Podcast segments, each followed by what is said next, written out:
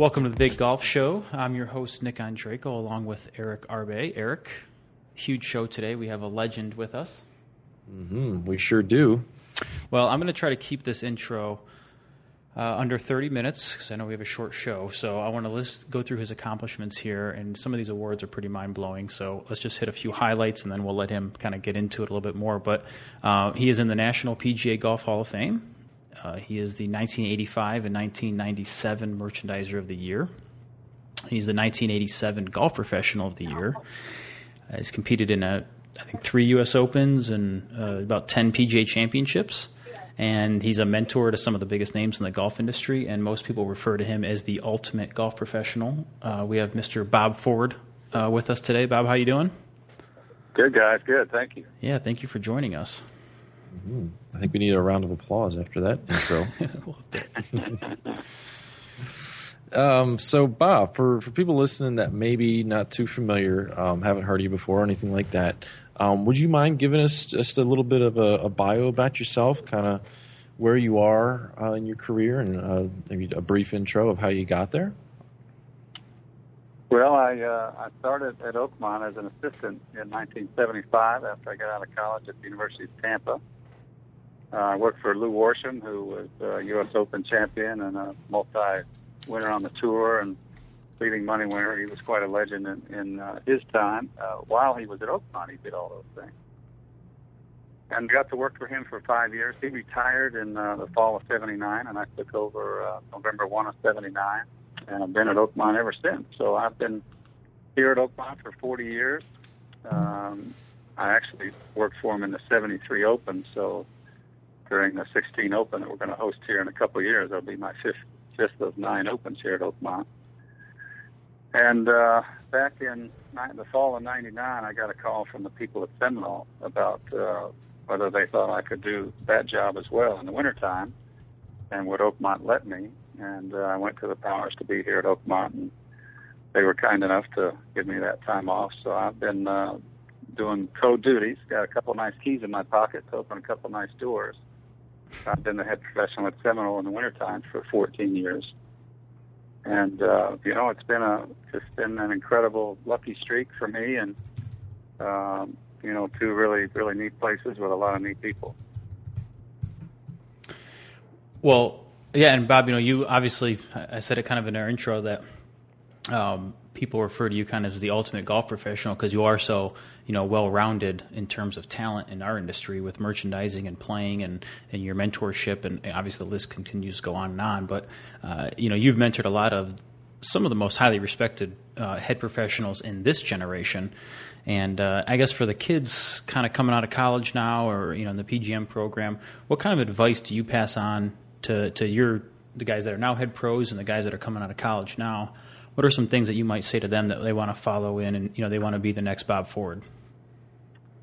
Well, guys, you know, I, I actually go to uh, a lot of the schools and do some, you know, consulting with them. And uh, oddly enough, I have two sons, Jay and Chandler, that are freshmen at uh, freshmen and a junior at Florida State University in the PGM program. And so I tell everybody the same thing. You know, I, you know, I went, I really came to Oakmont when I was 21 years old to try to you know, try to play, number one. And if I wasn't successful as a player, then I felt sure that I would run into somebody, you know, that would hire me in any business that, you know, that would use golf, and whether it was the golf business or the steel business or the insurance business, whatever it was, that, you know, that time spent as an assistant or an intern at, at uh, some of the high-end private clubs would, you know, be a great entree into uh, my future. So that's what I tell all the kids. You know, uh, keep your game sharp, do everything you can to get to be a better player, and just be nice to everybody and uh, respectful.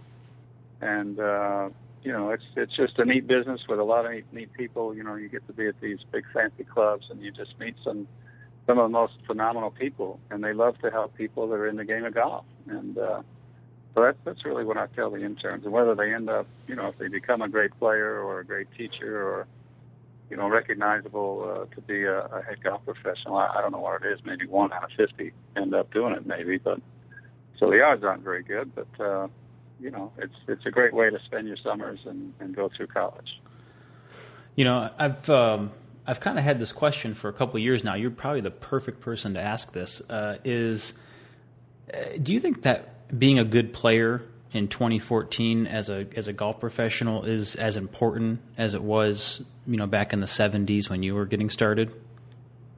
In, ter- in terms of getting, you know, getting up the ranks and being, you know, the, the director of golf and general manager, you think it's just as important?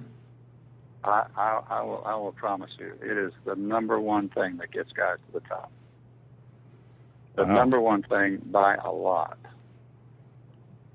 Now I say that because all these kids are great looking kids. They're super nice kids. They're very talented. They they all do you know all of the technical things beautifully. The the schooling and the internships just get them so prepared that it's really hard to tell them apart. And if you can get five guys that are perfect at everything, and one guy can really play, he is going to get the job nine out of ten times. People want to be around good players. I, I don't care what they, what whether it's 2014 or 1970. People want to be around good golfers. Oh, I definitely don't definitely don't can't uh, can't argue with you on that. That definitely people are definitely attracted to playing, you know, with and being around, you know, the better players in the game. I just didn't. Uh, I just wanted wondering if you thought the you know, is the game, is the professional game maybe producing, at least the PGA level, producing um, as good of players out of college as they did maybe back when, um, you know, back when you started? Yeah, but, well, you're right. You're right because there's, you know, there's so many avenues to go play. I, I think I couldn't agree with you more. I think the ability of the players has declined. You know, back then we didn't have so, you know, Lonnie Nielsen and Darrell Kestner and I. I mean, we were all you know, club professionals. And, and today, you know, we would probably be playing if it were today. But, uh, you know, there, there's no substitute for being a good player. Well, Eric, speaking of, speaking of uh, being good players, uh, Bob, you qualified at the 83 U.S. Open. That's one of your opens there. And I know that had a, a specialty because it was at Oakmont.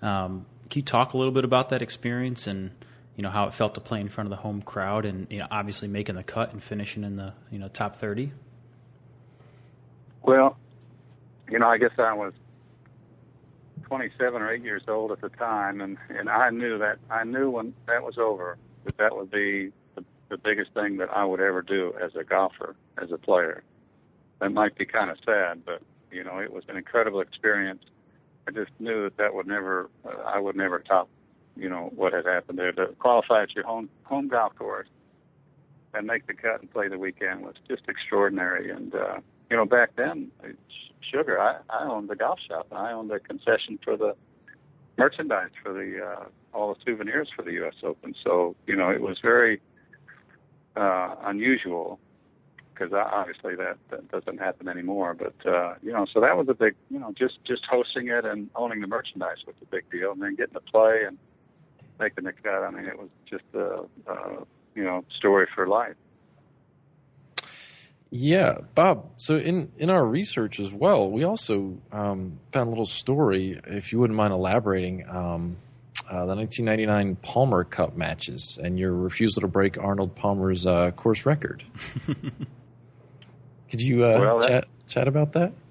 Yeah, you know, it's a true story. Actually, you know, Arnold uh, he agreed to host the matches for us at uh, Latrobe Country Club, which he owns, and uh, lo and behold, he agreed to play in the matches with us. So, uh, you know, he play, must have played for 10 or 15 years on the Tri-State PGA's team, and what a thrill it was for all of us to get an opportunity to play with him as a partner, as you can imagine.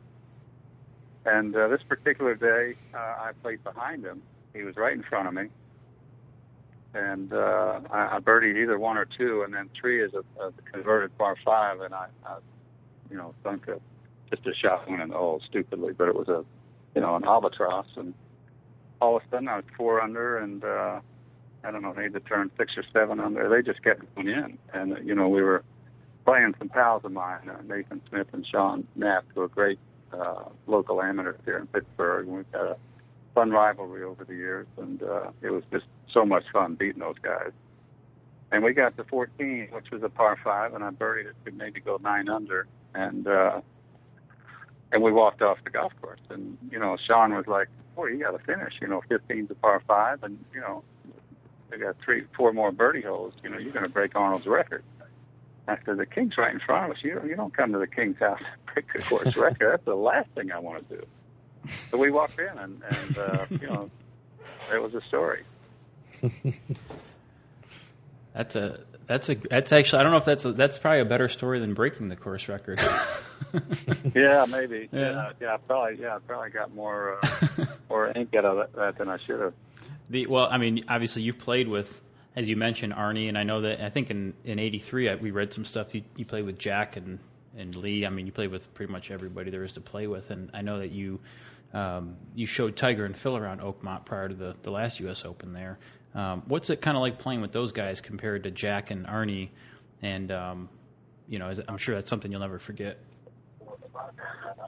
No, you know, I mean, anytime you get to play with uh, a legend in the game, it's uh, you know, it's a Walter Mitty day for you. And uh, you know, Arnold back to the '78 PGA uh, that we hosted here at Oakmont. You know, he called Lew Worsham and said, "I'm coming down to play a practice round. You got any kids there that want to play with me?" And uh, met up with my fellow assistant at the time, and we both uh, we agreed to play nine holes with him. And you know, it was the thrill of a lifetime to play with the King. And he's just been so generous with his time, uh, particularly with me, um, you know, because of the Oakmont connection that he's just been incredible. And, and Jack, Jack did the same thing in '83. He called. He said, "I'm coming in the weekend before the Open, Bob, would you like to play?" And Said, "God, are you kidding me? I, you know, dropped everything. We were in the midst of trying to get prepared for the, you know, merchandise pavilion and all those kind of things. I said, "Boys, I'm going to play with Mr. Nicklaus." And uh, you know, that was a thrill. And uh, then Tiger and Phil you know, I mean, I, you know, obviously I competed back in '83 with those guys, and, and you know, obviously I'm not going to compete with Tiger and Phil in around '07. But it was interesting watching them play and just being in their in their foursome and being that close to uh, those two superstars who, you know, we all idolize uh, greatly, and fun to fun to watch those guys play. Bob, you know you you've been around such seems like good players your entire career. Um, have you was a professional career? You know, playing full time ever ever crossed your mind? Was ever an option? Well, absolutely it was. I mean, that's why I came here. You know, I I, I uh, my last year in college, I shot in the Tampa Amateur. I shot 65-65, and Gary Koch and I were in a playoff, and he beat me in a playoff. And uh, I went down to Lew Worsham uh, in Fort Lauderdale, and I said, you know, kind of told him what I had done. I said, "What do you think I should do?" I was hoping that he would say, "We should go play the tour." And uh, he said, "Why don't you come to Pittsburgh this summer, and I'll find out if you can play or not."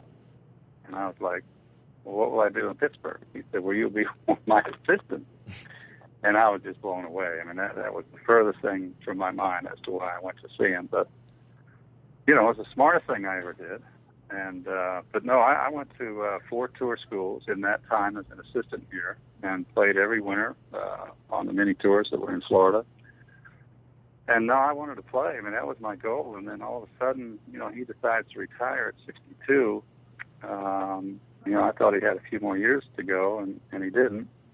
And, you know, the members came to me and said, you know, we think you ought to take a shot at this. And I said, well, I'd be an idiot not to. And so that kind of, you know, when I when I got the job, actually, there were two seasons that I still was uh, keen to play, and I, I went out and played the tour because uh, back then, if you finished in the top 25 of the National Club Pro, you got a card for a year, which I took advantage of, and uh, you know that was back when you did the Monday qualifying, and I went out there for maybe eight or ten weeks, and uh, every time that I've had an opportunity to go out and try, I've proven to myself that I'm just really lucky that I had a paying job every week because it was it was hard, and I you know obviously wasn't good enough. So um, you know I was just happy to have a job. well, I think I think we read Eric that, um, and Bob, correct us if we're wrong here. I think 2016 is that is that your farewell tour with the uh, well with, here at Oakmont. Okay. Yeah, okay. Yeah, yeah I'm going to retire uh, at the end of 16, and uh, they've named Devin Gee, my assistant here, to take my place, which is uh, really neat, neat stuff. We're all tickled about that, and uh, so yeah, I got a couple more summers left. I'm going to stay on at Seminole for a few more after that. I'll be 62 in uh, 2016, so hope to go a few more years at Seminole. So, That's... so what do you do in the summertime then? Have you thought about that? play play golf.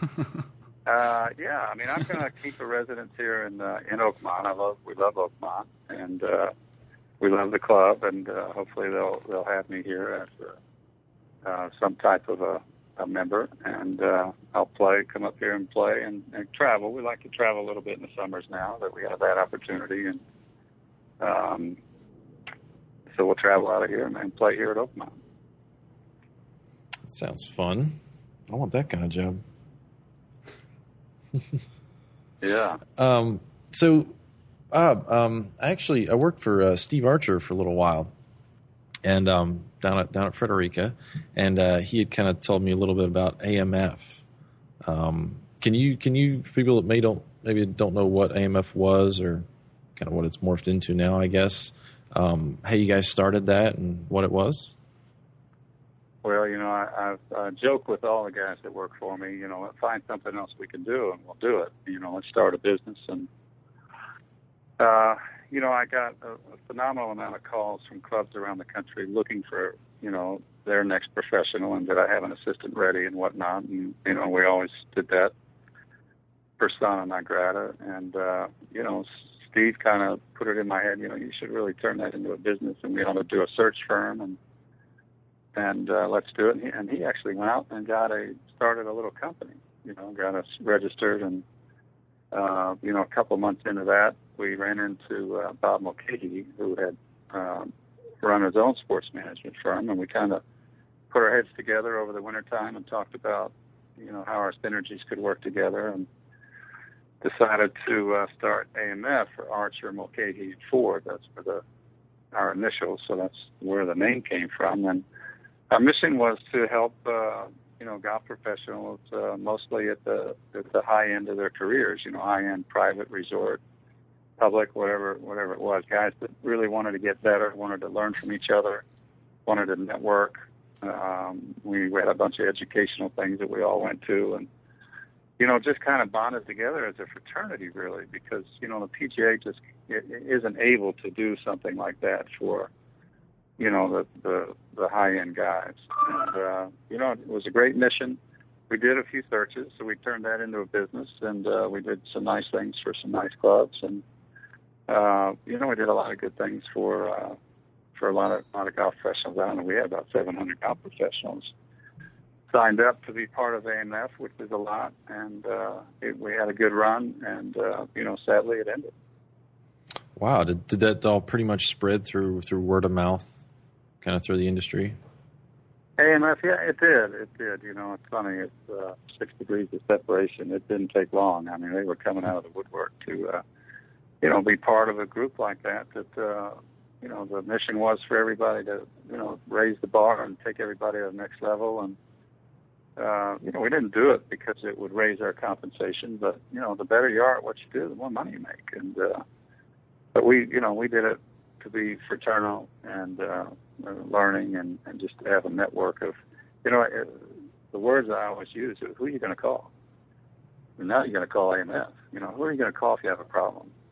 And uh, there's really nobody, you know, I mean, PGA doesn't really provide that service to uh, to us. So that that was that was kind of the basis for it. Bob, I don't want to get you in trouble saying anything, so I don't want to don't feel pressured to even comment. But is there a reason do you think the PGA doesn't didn't fill that void? Is that was that? Because I know I remember you know back when we were in school and this was really popular when we were back in college. Um, you know, a lot of people used to think of this as wasn't the anti PGA, but it was like filling a void that the PGA wasn't uh, you know services that they weren't providing. Um, obviously, that wasn't the initial goal. It doesn't sound to attack the PGA at all, but you were filling those holes that, like as you said, that you know trying to get those those higher end jobs. Uh, is that something that that the PGA has maybe tried to address now since the, you know with with AMF uh, you know being dissolved? Well, you know they have. They you know we were a little bit of a thorn in their side. Uh, I talked many times to Joe Steranka, our CEO, and you know, tried to figure out how we could do this together, and they're just uh, they're just not cut out to be like that. You know, the PGA is the association itself, as you know, is made up of 28,000 men and women of all sorts of categories, and for them to devote energy, time, and money to just the cream of the crop would really um, exposed them to quite a bit of criticism from the rest of the members. So, you know, they have tried. They've done a lot of our templates for, uh, you know, for some of the private clubs to, uh, you know, do some reporting in their rounds and some of the neat things that we were doing. And uh, they started a platinum service for clubs to hire them to do searches. And, uh, but I, you know, at, at the end of the day, it's just not what they do. And, and when you try to do things that that you don't do, you usually don't do them very well. So you know, there, there's still a great void out there. There's still a great window, and I hope somebody actually, uh, somebody the, the AMF turned into GBN, and uh, a golf professional from the Governors Club in North Carolina just bought GBN. So you know, I hope he resurrects it and uh, can get it back running again. Is is that um uh, you're also involved with like the Larkin Group. That's completely different than what what what uh, what you were trying to do with AMF, right? That's more of a management con- consulting firm. It, is that?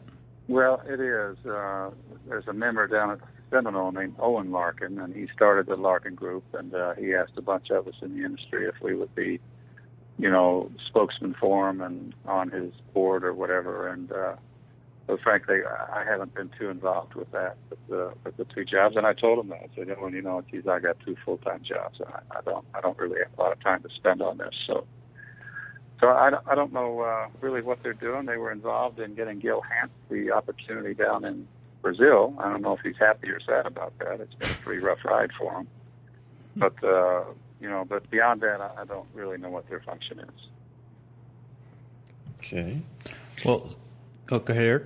Yeah, no, no, I was going to uh, switch a little bit to um, kind of, I guess, if you're still teaching right now, do you, do you do you give a lot of lessons right now still?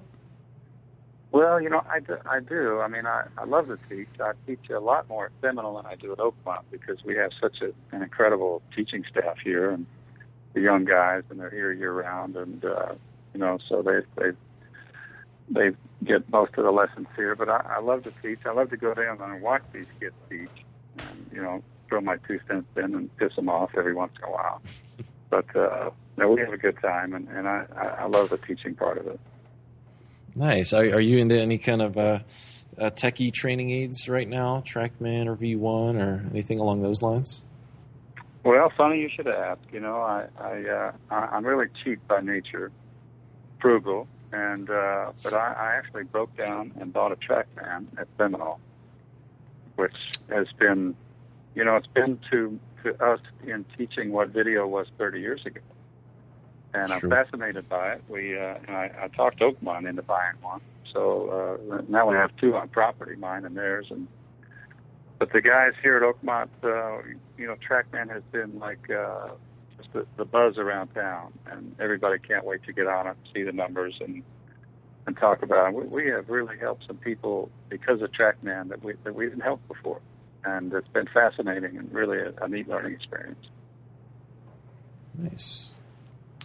The um, about kind of your day to day activities, uh, I'm sure they vary a little bit from Seminole to Oakmont, but can you talk a little bit about, uh, you know, a lot of our listeners are PGA golf professionals, some some younger, I mean, a, really big mix of younger guys and older guys that are just looking for little tips here and there on, on what they can do better. And I'm just kind of wondering what your day to day kind of activities are. Like, you know, is there, is there, are you doing anything maybe different than you think that maybe your average, um, you know, your average golf professional might be doing that might help them improve their business? Well, I, I don't know what we do different. I, I don't think that the ABCs uh, are incredibly different today than they were 40 years ago. Um, you know, it's all about making people's experience the day that they come to the club an outstanding experience and welcoming them and making them feel welcome and and you know a genuine being a genuine hospitality expert. And uh, so I mean that's that's really what we strive to do every day is try to make make uh, everybody's day brighter uh, at both clubs. You know, at Seminole, I, I, it's, it's quite different than Oakmont. It's a quite different place, as you guys know. And uh, you know, I generally teach in the morning from nine to twelve, and and I generally play. I probably play four or five times a week with the members there because that's what they want, and you know, it's right up my alley. So that not getting any argument from me, but frankly, if I wasn't playing with the members, there wouldn't be anything else to do. So, um, but at Oakmont, it's a much different engine. Now, also, as you guys know, it's kind of 24/7 kind of a place, and uh, you know, there's housing and there's three meals a day. It's kind of open 24/7, and uh, it's just a busy place with a lot of rounds. Uh, you know, we do about 22,000 rounds here at Oakmont.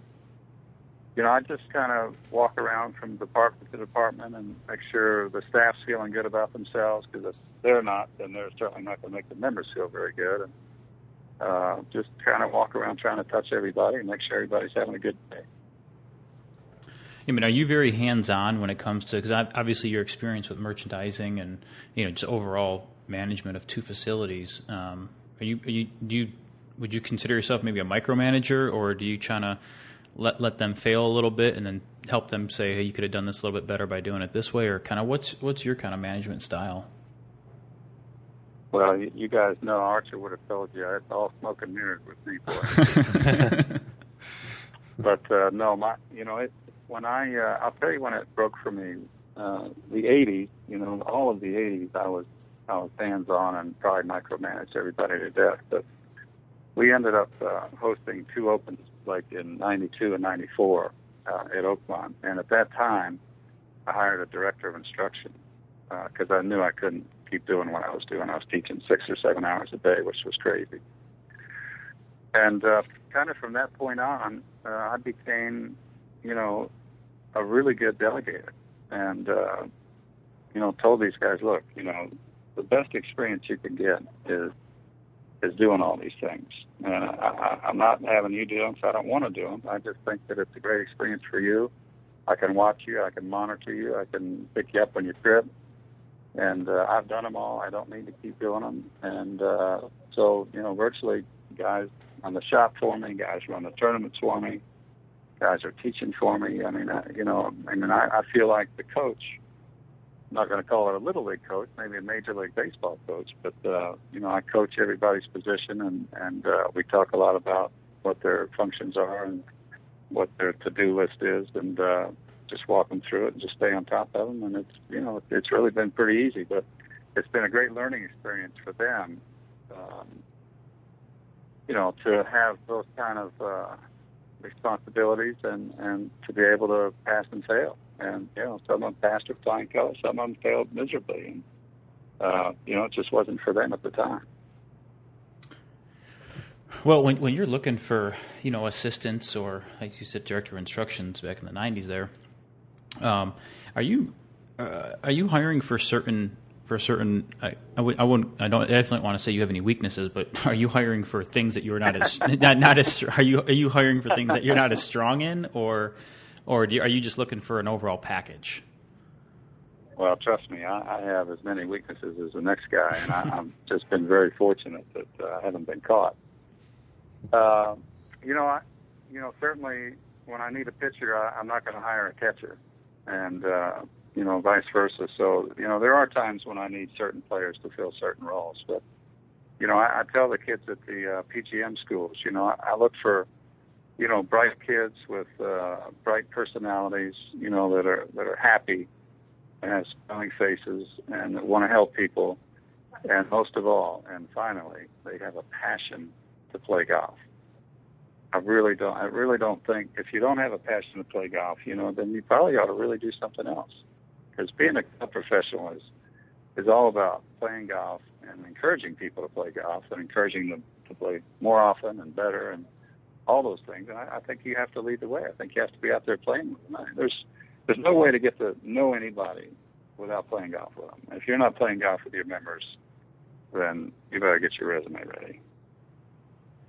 So is that something you would try to encourage, um, you know, the directors of golfs out there and the and the head professionals to, you know, encourage their assistants and even themselves to to try to get out on the course more and I, I, yeah, I mean it's it's not an option with me. I mean they're going to play, and if they don't like it, then they can leave. But you you got to get out there and play. And, and if you're not playing golf, you know you better be sick or something else. Because I, I, you know, the, the membership at both places, and, and Oakmont Seminole share their top ten clubs, and but I, I don't care what club it is. Members want to play with their staffs, and they want to get to know those kids. They want to get to know those people, and, and the and the staff should want to get to know the members and you know you have to get out and play golf with them.